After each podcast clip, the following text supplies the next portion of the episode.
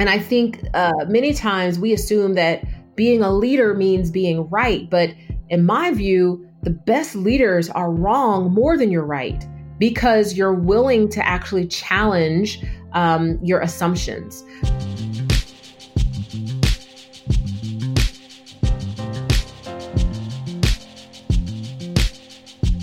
Today's guest is a powerhouse. We have Nona Jones on the podcast today. I've heard Nona speak, and she just does so many things. You may be tired just hearing the things that she does. She's a writer, a speaker, consultant, and a social media strategist.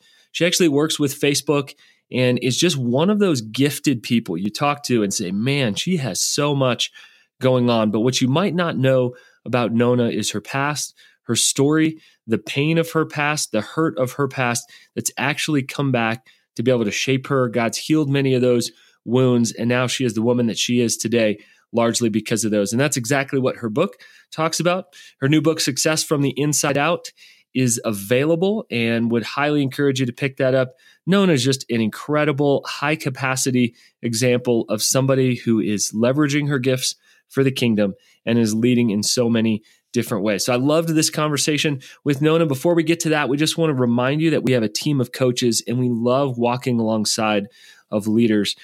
We're hearing all kinds of growth from, I feel like I'm actually moving from surviving to thriving again. I'm sleeping better. I'm getting my nights back with my family. I feel like on the weekends I can actually relax again. I'm discovering Sabbath for the first time. My creativity and innovation is going up.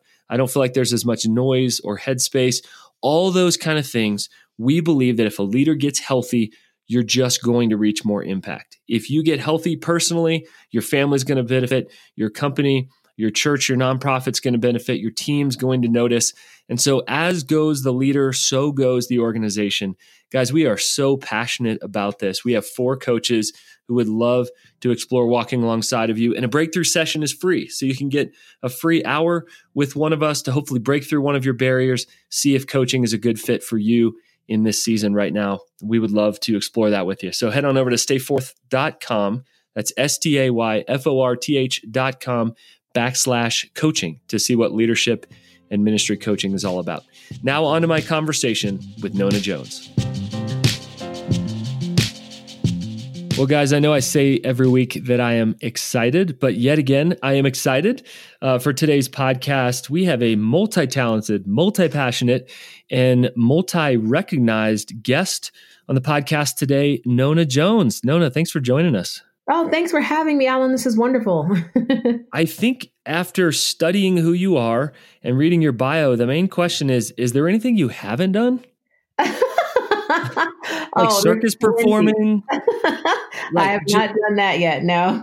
No, not yet. Okay, so that is the only thing Nona has not done. So much going on.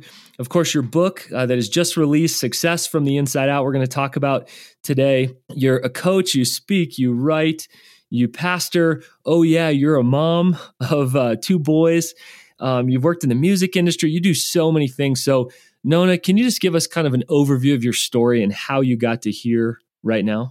Wow. Yeah. So, to tell you kind of how I got here, I will just tell you it's nothing but the grace of God. So, I was actually born to a mother who did not want to have children. She and my father had been married for 13 years, but she didn't want to have children because she grew up in a very just dysfunctional home, a lot of violence. And she was one of 12 children. They lived in a very small house. And I think she assumed from a very early age that the reason why there was so much dysfunction in the house is because there were so many kids and so little money. So she decided that she didn't want to have children early on. And my mother also had some mental health issues. She was in the 3rd grade when she got expelled from teaching, throwing a teacher down a flight of stairs. So she had a lot of violence in her as well. And so when my father and she got married, their marriage was pretty rocky to say the least. But when she found out she was pregnant, my dad was just so excited because he really wanted to have children, whereas my mom was angry. Like she thought I would be a burden. And so she wasn't very happy. And about halfway through her pregnancy, my father started to experience stomach pain. So he went to the doctor to have some tests run. And when the results came back, he was diagnosed with terminal stomach cancer, and he was given 6 months to live. And, if you can imagine, going your whole life wanting to be a dad, and then finally you're going to be a dad, and now you're facing your mortality. I mean, I know he must have just been going through so much psychological, emotional, spiritual pain. But my father, he fought really, really hard. And instead of living for that less than 6 month time frame, he actually lived until about 2 months shy of my second birthday. And after he passed, my mom moved us to the other side of the country. She was really just following after a guy she barely knew, but he said he would take care of her and take care of me. And that relationship ended shortly after we got there. And so she moved us from New Jersey to Florida. And I think over about a 2-year period between the ages of 2 and 4, 4 and a half, there was just a string of men that kind of came in and out of her life, in and out of my life, until she landed on a guy who became her live-in boyfriend. And it was really, I think at that point, that my life began to change for the worse, because they used to fight a lot. They would have a lot of verbal and physical altercations. And I think my mother's frustration with him just really started to boil over at me. And she became very physically, verbally abusive to me. And layered on top of that, when my mother had to work late or she wasn't around, her boyfriend would hold me too close to his body, too tight for too long. And it just scared me. And so I had a fear of him and a suspicion of him from a very young age.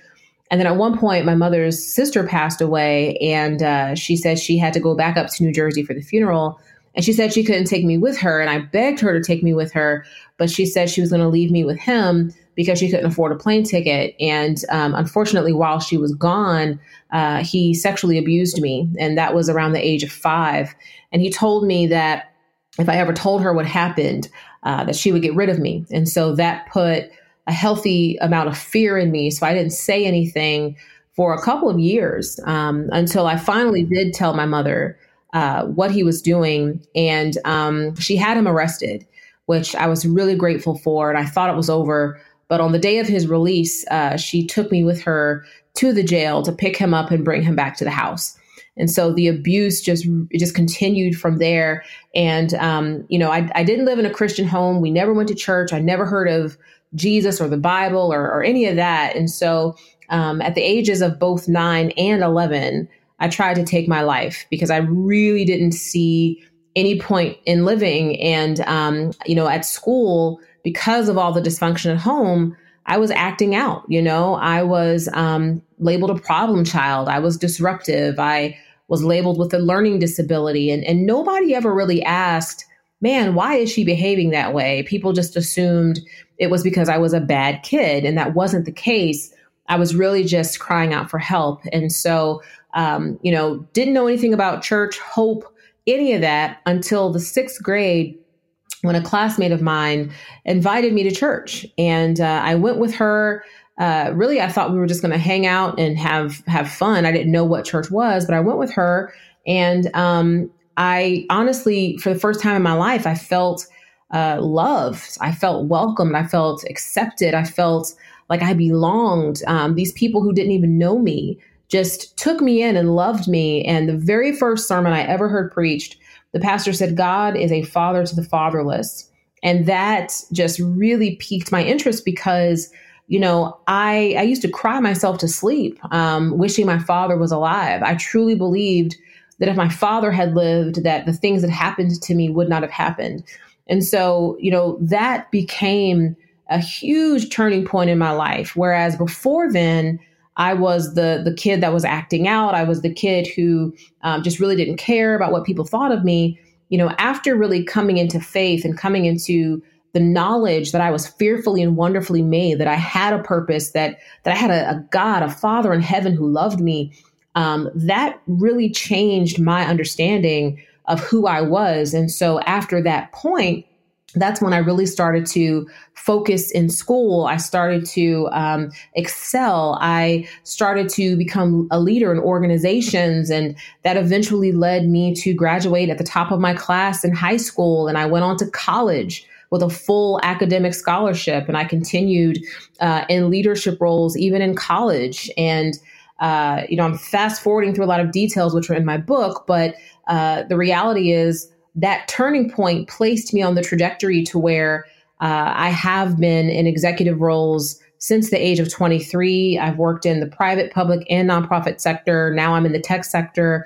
I've been in ministry in a formal capacity since I was 17. So I've really lived a life that's both in the ministry space as well as in the marketplace. And I think that God has orchestrated all of that so that I can bring my faith into the places and spaces I occupy. The last thing I'll say is I think sometimes we compartmentalize our life. Like we think, Jesus is for church. I'm not taking this to work because work is for work. But in my view, I've really believed that our faith is meant to be integrated in our identity. So that's my story in a nutshell. But yeah, God has been so faithful. Wow, so much there, heartbreaking, and at the same time, amazing to see the resilience and to see what God has done in your life. Give us a couple of highlights, some of the things that you've been able to do, some very exciting things. You've gotten some awards, I know a presidential award and recognition there as well. Nona, what are a few highlights and just moments you thought, I can't believe I get to do this? I gotta be honest, every day of my life honestly feels that way. Like I can't believe that I get to talk to you about my life. Like, who am I? I can't believe, you referenced this presidential leadership program that I did. It was a program that President George H.W. Bush, as well as President Bill Clinton, they jointly do it together. I was selected as, I think, one of maybe 50 people in the country to participate in it. It was amazing. Just getting to even write this book, it's mind-blowing because, I didn't shop a manuscript around. I didn't and do not have a book agent. The way this even came about is nothing but God. I was slated to speak at a really large conference, and I was telling a friend of mine what I was planning to talk about. I was planning to talk about the intersection of faith, career, and trauma. And I mentioned it to him, and he said, you really should write that in a book and make that available at the conference because people will want to buy it after you speak. And so I was like, oh, okay, well, that's not something I thought about, but I'll do it. And so I just took a couple months and I wrote it. And then about a month and a half before the conference, my publisher, Zondervan, reached out to me just on a whim and said, hey, we've heard your name. We would like to know if you have any book ideas you would like to submit for our consideration. And I was like, it just so happens that I have this manuscript here. I'd be happy to submit it. And so, God has truly just orchestrated my life. I mean, the role I'm in at Facebook, even, that is a God story. I was in a job that I loved right before this role, was loving it, thought I would do it for the rest of my life. And I was in prayer. This was in April of 2017. I was 4 years into that role. I was in prayer one day about God's vision for my future. And I heard God say, this assignment is over. And I thought I heard incorrectly. So I prayed again a few days later because I was like, there was no way I heard what I think I heard. And God said it again, this assignment is over. And when I prayed and asked God, Lord, okay, well then what do you want me to do? All he told me was resign at the end of the fiscal year, which would have been June 30th, 2017. And so that would have gave me like two and a half months to prepare. That day comes, I meet with my boss at 1:00 p.m., gave her my letter of resignation. She even asks me, she says, well, what are you going to do next? I have to tell people.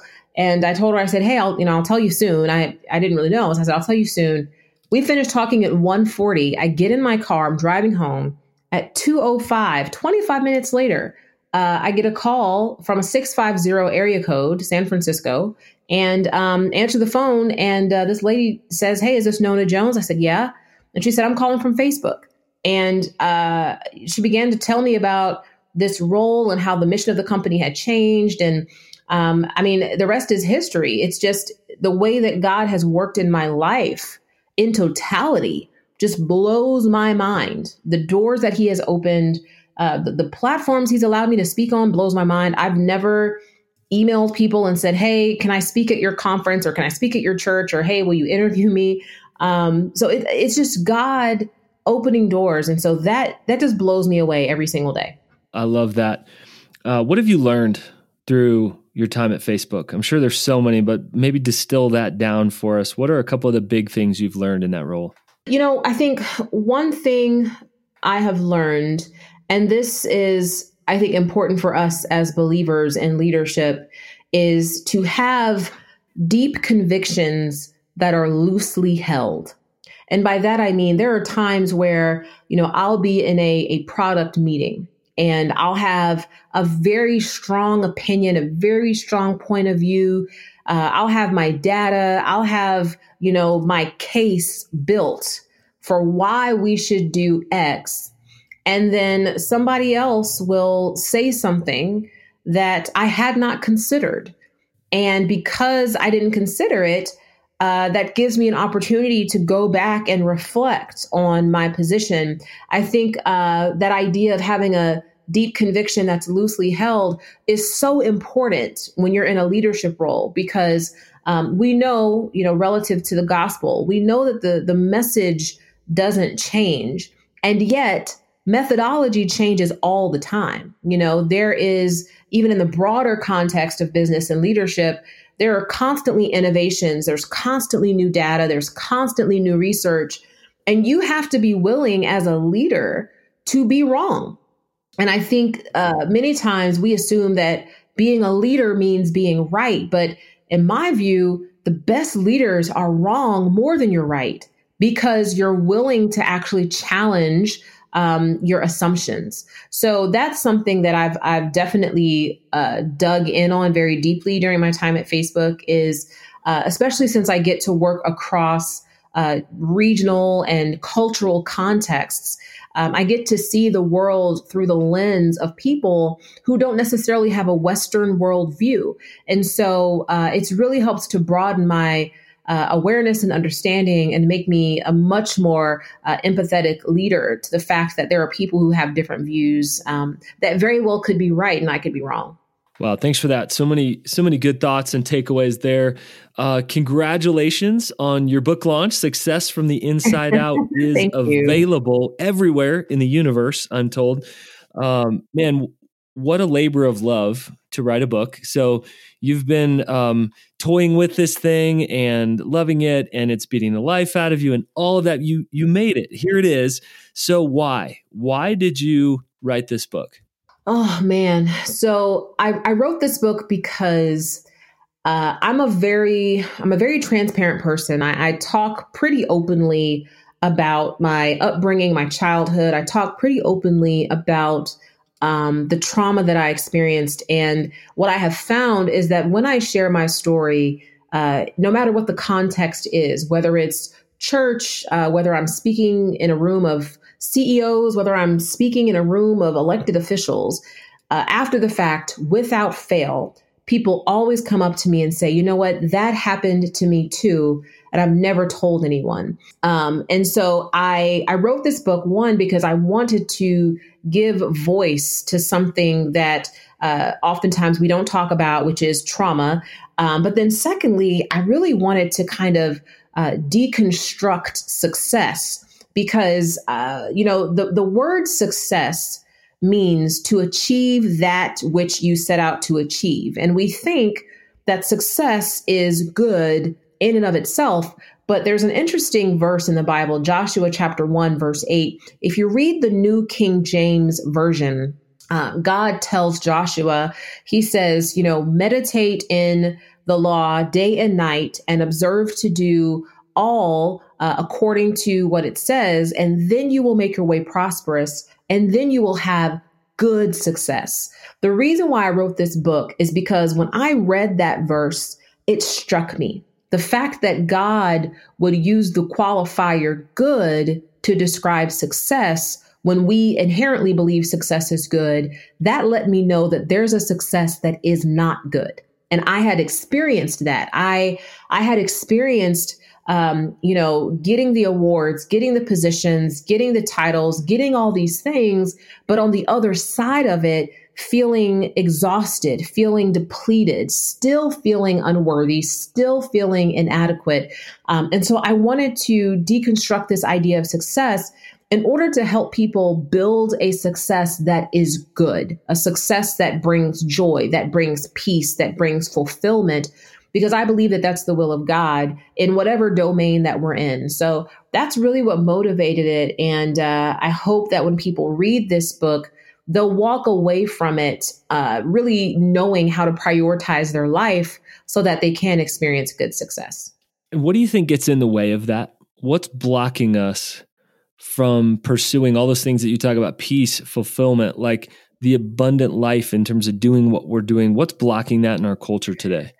Yeah, so I think it's two things, and I think they're related. One is comparison.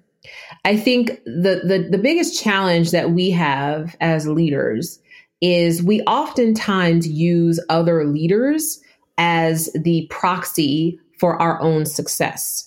And so, I'll take as an example, because, they're friends. You have pastors who have built very large mega churches, and people aspire to be like them because they're like, I want to have, 10 campuses, 20 campuses, 30 campuses.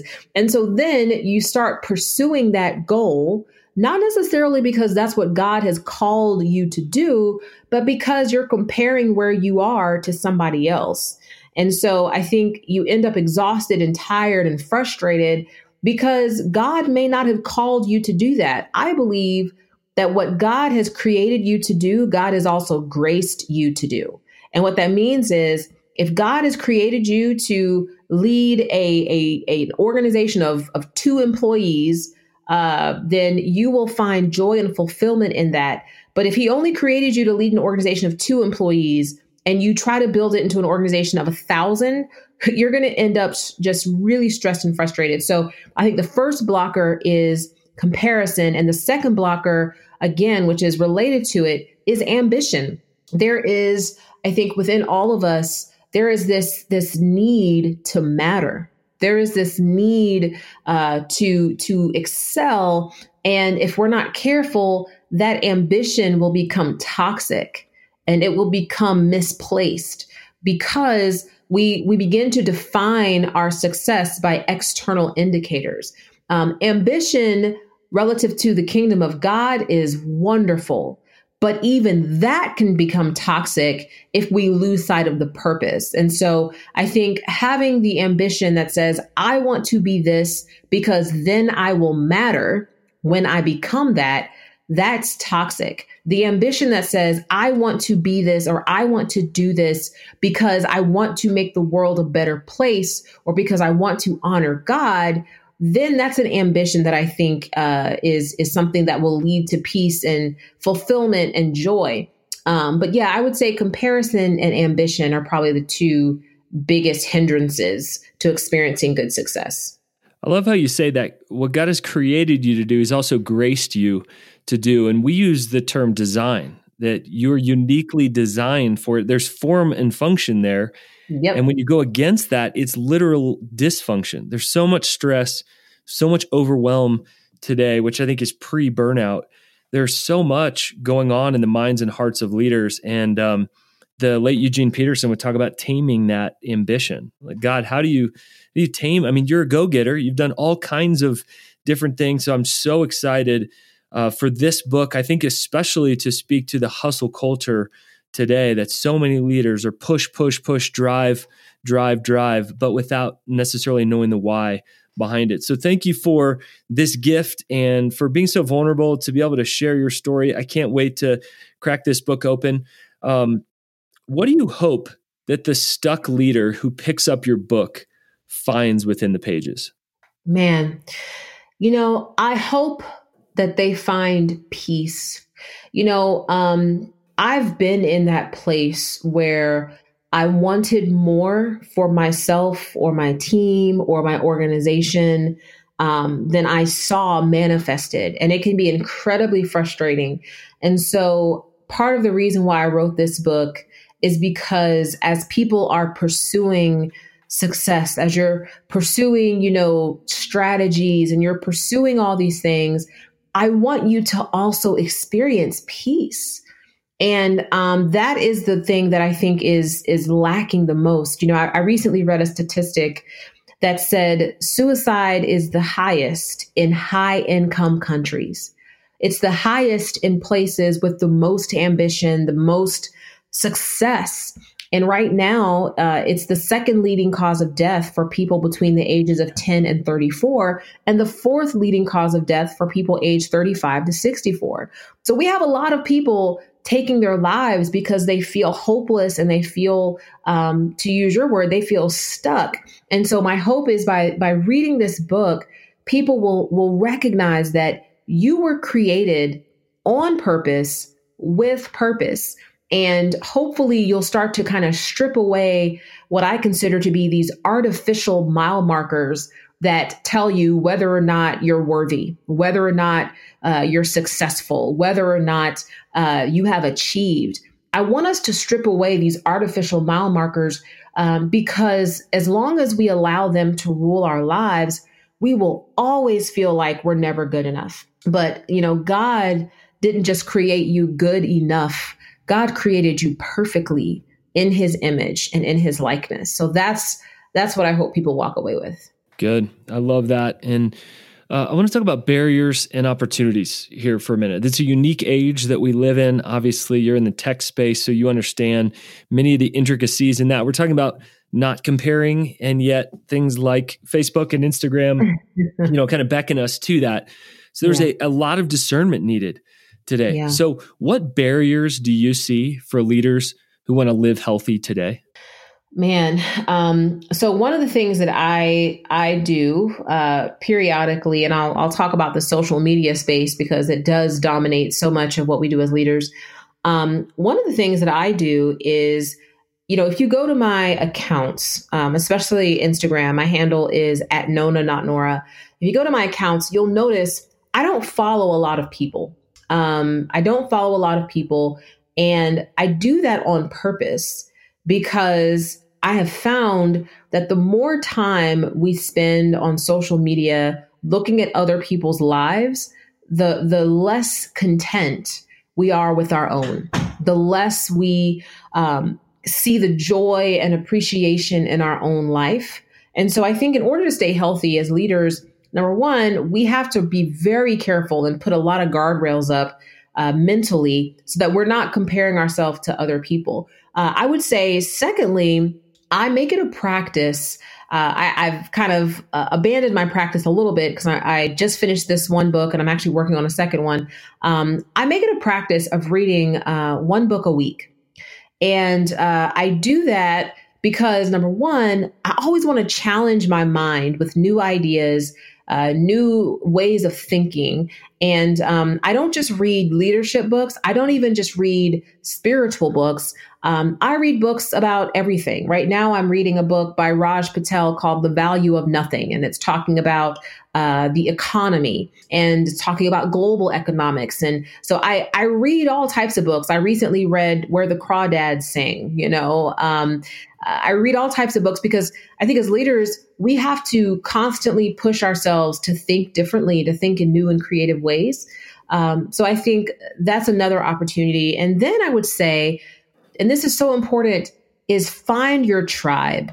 Find a group of people that will not only hold you accountable, but a group of people who will cheer you on. You know, when you do achieve something you set out to achieve, a group of people that are going to be like, that's the best thing ever. And people who, when you don't achieve something, can actually look at you and say, you know what, I think this is why that happened. I think as leaders, we really have to be a part of a tribe of people who can cheer for us, but also hold us accountable. So those are just a few thoughts that I would give. Awesome. So let's talk about opportunity. The age of opportunity, some are calling it. What opportunities are there today for leaders to continue to influence others around them?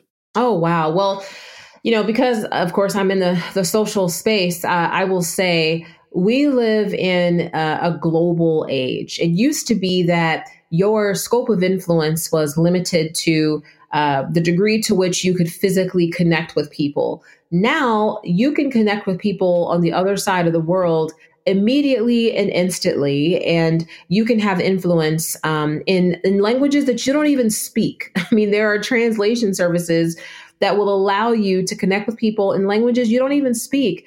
And so there have been many people I've talked to who say things like, oh, I don't do Facebook, or I don't do Twitter, or I don't do these things. I would say, you know, if you want to be a globally connected person, you really do have to use the tools that connect people globally. So for me, that's the big opportunity is the way that we are communicating now is vastly different than we were communicating even 10 years ago. Right now, we have this huge generational shift happening where, you know, Generation Z is, you know, kind of starting to come of age. You know, I'm a millennial and I'm on kind of the front end of the millennial generation. I remember a time when we actually didn't have the internet. I remember a time when we had to pick up the phone and call somebody. I remember a time when we had to wait for the updated version of the Yellow Pages phone book in order to know what number to call. All right, quick stop. Do you remember Juno? Remember the discs in the mail? Do you remember AOL? Oh, yeah. Oh, totally remember AOL. Yeah, I remember the original instant messenger. Oh, yeah. No, we thought that was like the best thing ever. So cool. Like I remember all of that. But now, I mean, the newest generation has no idea what any of that is. And so, yeah, I think we just have to be prepared to meet them where they are. And that's in the digital world. Yeah, absolutely. So much opportunity, and man, can't wait to pick up your book. We could talk again for hours, but Nona, we want to mine a little bit into your life. I know you're a voracious reader and a mom as well. I'm sure trying to stay connected to your kids and being very intentional about that. But how do you stay healthy? Get really practical for us. So I stay healthy because on a few levels. I stay healthy physically by running. I work out 5 days a week, and I run outdoors. I have a 5-mile route, a 7.5-mile route, and an 11.5-mile route that I run regularly in order to kind of clear my mind and just keep my body fit. And then I hit the gym every afternoon just to make sure that I'm, you know, working out my muscles and staying conditioned. I think it's also important to make sure that we eat well. You know, I've noticed that when I eat a lot of junk food, heavy food, fried food, all of that, I just don't feel good. And so we have to take care of our bodies. I think emotionally, we take care of ourselves emotionally by being very cautious of the people who we allow to connect with us. So I have in my own mind, I have this idea that there are people who are assigned to you, and then there are people who are attached to you. Mm. The people who are attached to you are the ones that are always asking you for something. They're only around when they need something from you.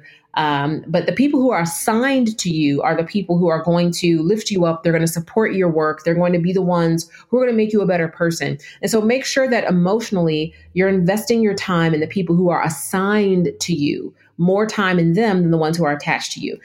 Mentally, I think, again, just making sure that you stay sharp intellectually. I recommend trying to read a book, at least a book a month. You know, once you get to the place that you can do a book a week, that'll be great, but at least a book a month so that you can stay sharp intellectually. And I think that's honestly the best way just to make sure that you are staying healthy. Awesome. Well, Nona, we are cheering you on at Stay Forth. So excited for this book, the impact that it's going to have. If you're listening to this, give Nona a follow on social. You're a great follow, by the way. Just hope bombs dropping all over on social, and to pick up her new book, Success from the Inside Out. Thanks for dropping by today and sharing your story. Thanks for having me. This has been great. Man, what a gifted gal. Nona's incredible and is doing so many things, but I just loved the vulnerability that she had about her past. And ultimately, God has used that to shape so many things in her present and in her future. I just want to leave you with this question. What pain in your past could actually shape your impact in your future? What pain in your past can actually shape the impact in your future. Ultimately, the pain that we have can be a gift to other people, but we got to do the work. We got to dig in. You can't heal what's hidden. And we have to take our next steps in order to see God do that. It's incredible to watch. Nona's life can be an example for many of us. And again, would encourage you to pick up her new book, Success from the Inside Out. I loved this conversation with Nona Jones. Guys, we want to remind you that not only do we have tools to come alongside of you in your leadership journey, we have coaching to come alongside of you. If you want 2020 to be a great year, to be the kind of year that dislodges something from your past, that invites you into something new in your future, that's exactly why we have coaching. Our 10 tools in 10 sessions coaching, we just see incredible growth with that. It takes about 20 weeks. We do that about every other week with leaders. Some do it once a month, but we get to watch those incremental gains in your life. Guys, we'd love to walk alongside of you and see 2020 be an incredible year. And some of our tools are so helpful in goal setting and being proactive. Guys, we don't want you to be reactive in your life and in your leadership and in your ministry. We want you to live the life God has designed for you. And if you lead for the long haul, guys, you can do that in a healthy way. You can do that in a way that not only nourishes your soul, but nourishes those other people around you. So keep fighting the good fight. You can stay healthy in leadership. Guys, we're so grateful that you keep listening to this podcast. Remember, we drop an episode every Tuesday and Thursday. And yes, we would love a rating and review. We'll catch you next time. We ain't spoken so long. We ain't spoken so long. We ain't